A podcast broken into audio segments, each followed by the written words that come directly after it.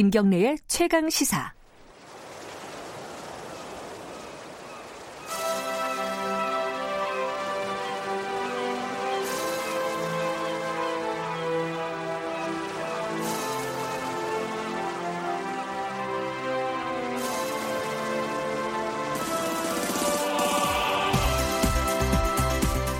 네, 지난주부터 시작한 신년 기획입니다. 축구 감독으로부터 배우는 리더십. 오늘 두 번째 시간인데요. 어, 한준희 축구 해설위원과 함께 오늘 무슨 감 누구 어떤 감독 얘기를 할지 얘기 나눠보겠습니다. 스튜디오에 모셨습니다. 안녕하세요. 네, 안녕하세요. 어, 지난주에 우리가 조세 무리뉴 감독. 네. 아, 이 발음이 어렵습니다. 근데 얘기를 하다 보니까 약간 이건 무리다. 어, 이게 반면 교사 리더십으로 어, 물론 훌륭한 감독이긴 한데 여러 가지 좀 괴팍한 어떤 인터뷰와 어떤 네. 어, 행동들 이런 부분들은 조금 우리가 좀 어, 타산지석으로 삼아야 되지 그렇죠. 않을까. 이 예. 유능한 리더다 리더라면은 예. 적어도 자신이 이끄는 조직체에 화합을 이끌어야 되잖아요. 그렇죠. 그런데 무리뉴 감독의 최근 행보를 보면 음, 레알 마드리드에서도 분란, 첼시에서도 분란, 네. 맨체스터 유나이티드에서도 분란. 이제 토트넘에서는 그러지 않기를 아주 마음 깊은 곳으로부터 바랍니다만 그럼에도 불구하고 무리뉴 감독이 이제 조직체의 어떤 내분에 있어서 자신이 한 원인의 축이 되거든요. 이제 네. 그런 측면에서는 반면교사를 오히려 좀 삼아야 음. 되지 않나. 네. 오늘은 히딩크 감독입니다. 저번 주에 네. 예고를 했습니다. 그렇습니다. 이거는 뭐 청취자 여러분들도 당연히 들어가야 될 감독이라고 생각을 할 것 같은데 그게 궁금해요. 히딩크 감독 요새 뭐 하세요? 히딩크 감독이 한 3개월 전에 예. 중국 올림픽 대표팀 감독직으로부터 경질당했죠. 아 그래요? 네. 성적이 안 좋았어요? 그 성적이 아주 안 좋았다고 말할 수는 없는데 그렇다고 아주 빼어났던 건 아닙니다. 음흠. 어떤 무승부 개- 횟수나 패전 횟수가 좀 있긴 했는데 근데 네. 패전했던 팀들이 사실은 객관적으로 중국보다 좀 강팀들이 많았었고요. 음. 그런데 이제 결정적으로 요게 하나 있습니다. 박항서 감독이 이끈 베트남 올림픽 대표팀에게 패했어요.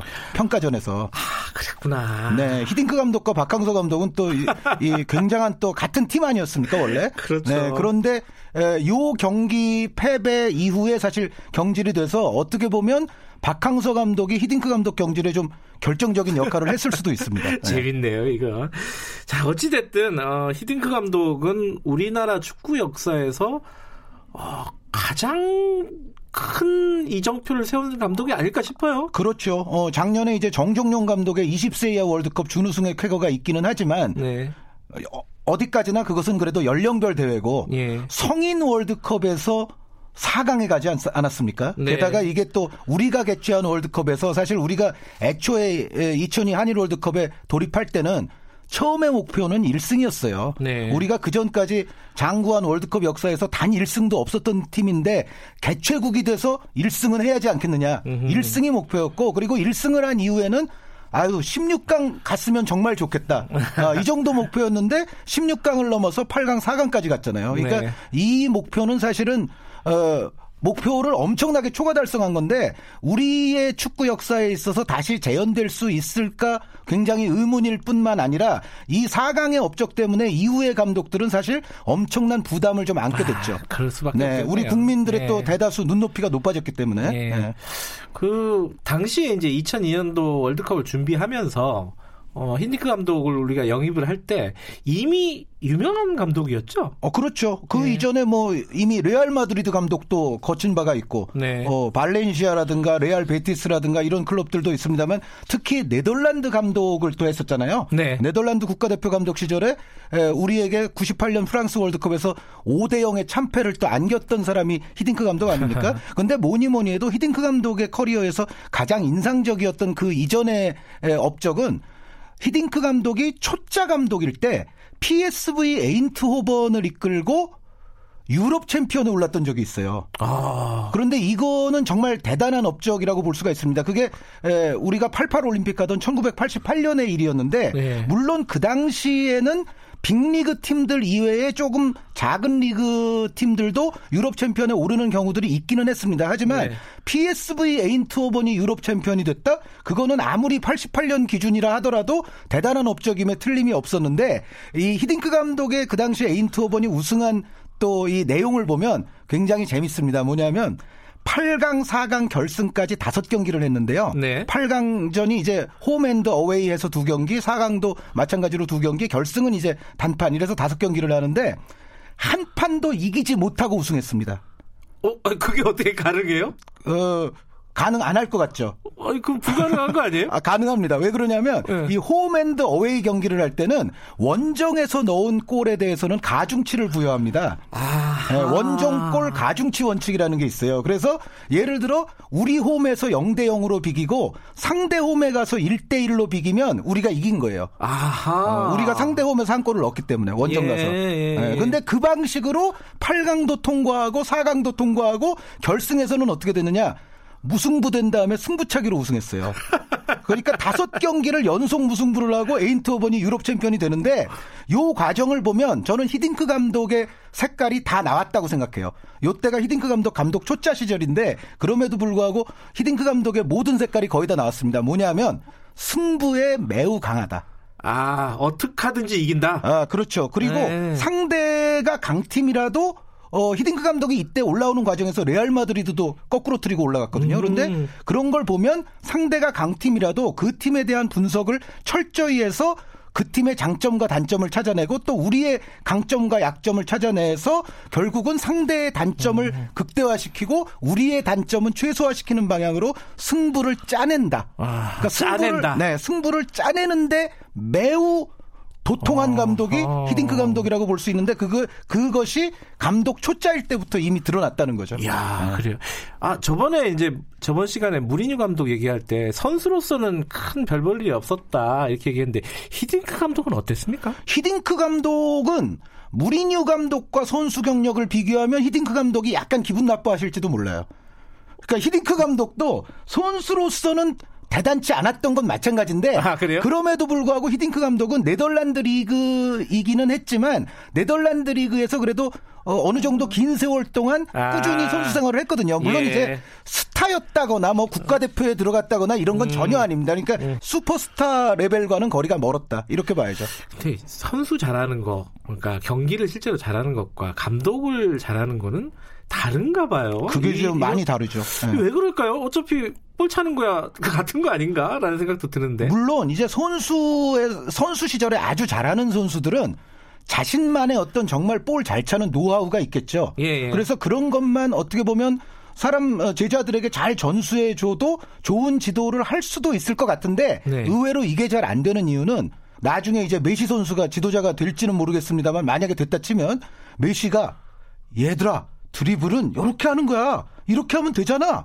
나처럼 해봐. 아. 이걸 못해?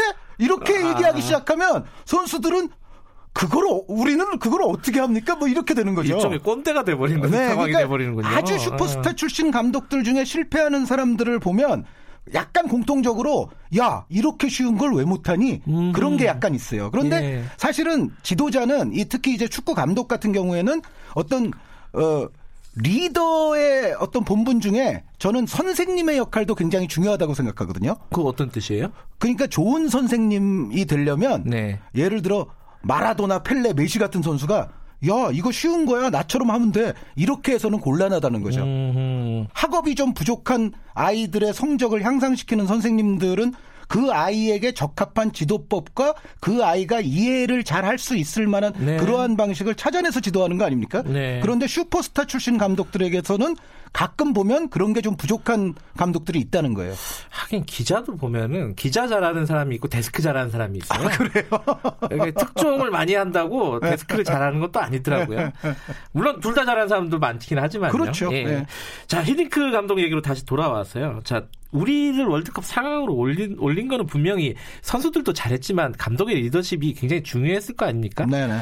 어떤 부분이 중요했던 겁니까? 저는 히딩크 감독이 굉장히 종합적인 리더로서는 우리가 취할 부분이 굉장히 많다. 그러니까 음. 무리뉴 감독은 장점과 단점이 좀 뚜렷하게 갈리는 데 반해서 네. 히딩크 감독의 에, 특히 이제 전성기 때의 어떤 전체적인 리더십을 보면 히딩크 감독에게는 유명한 일화들이 많잖아요. 예를 들어 홍명보 지금 대한축구협회 전무이사를 1년 가까이 대표팀에 부르지도 않았잖아요. 아 그게- 어떻게 보면 이건 심리전을 펼친 거죠. 어, 홍명보 홍명보가 중요한 수비수라는 것을 히딩크 감독도 모를 리가 없었고 알고 있었습니다. 그런데 예. 예, 홍명보 없이도 우리 경기할 수 있어. 내가 아하. 보여주겠어. 라고 한동안 그렇게 하다가 결국에는 홍명보 어, 지금 전무이사가 아, 히딩크 감독님을 위해서 어 저도 죽을 힘을 다해 뛰겠습니다 하고 이제 딱 이제 수그리고 들어가는 거잖아요. 음. 그런데 지금 홍명보 전무에게 아마 물어보면 히딩크 감독이 정말 존경할 만한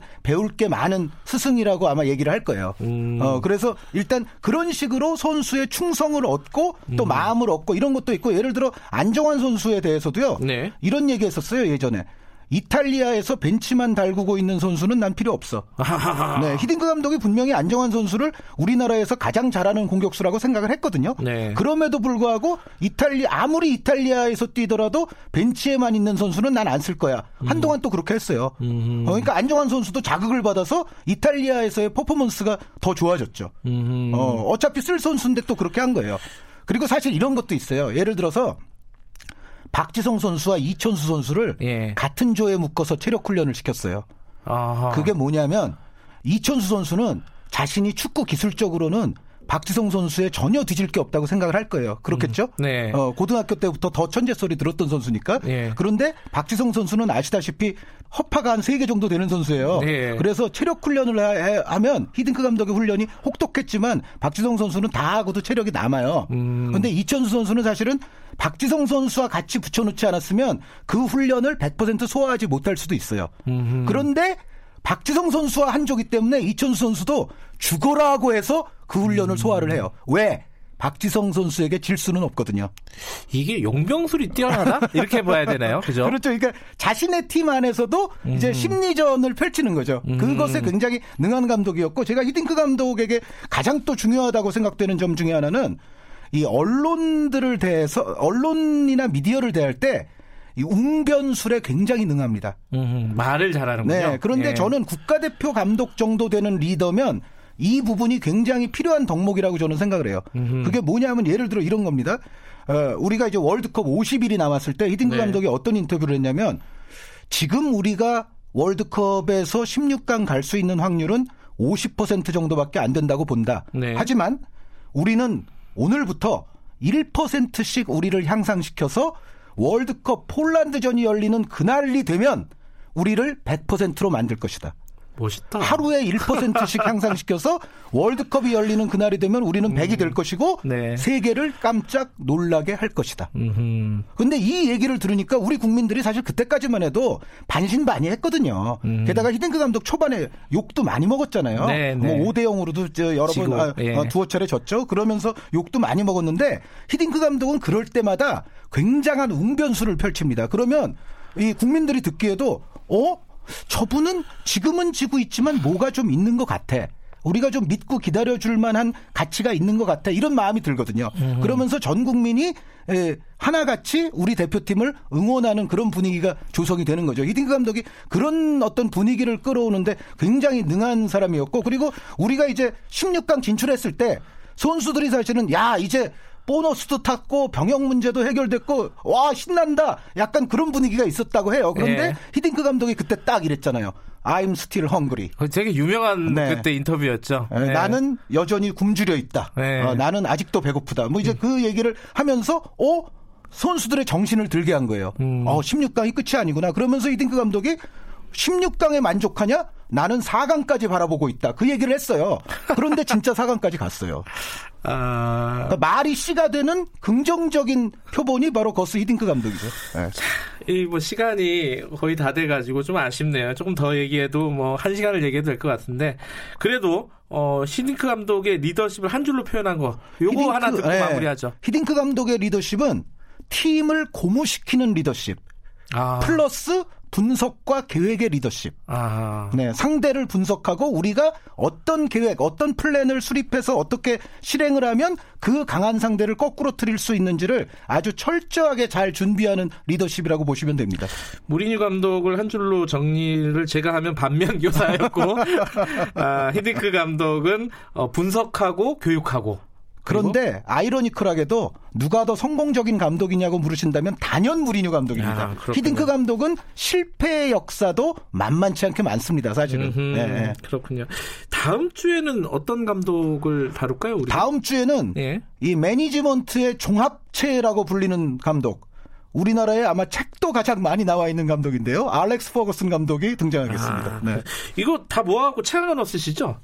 책 베스트셀러 같은. 아, 저는 같은데? 이제 예전부터 이제 서점에 꽂혀 있는 많은 책들을 보면서 내가 여기에 종이가 아까운 행동을 추가해서는 안 된다라고 생각했던 사람이기 때문에 저는 책을 내는 데 있어서는 굉장히 조심스럽습니다. 알겠습니다. 다음 주에 퍼거슨 감독 얘기를 해보겠습니다. 고맙습니다. 네, 감사합니다. 한준희 축구 해설위원이었습니다.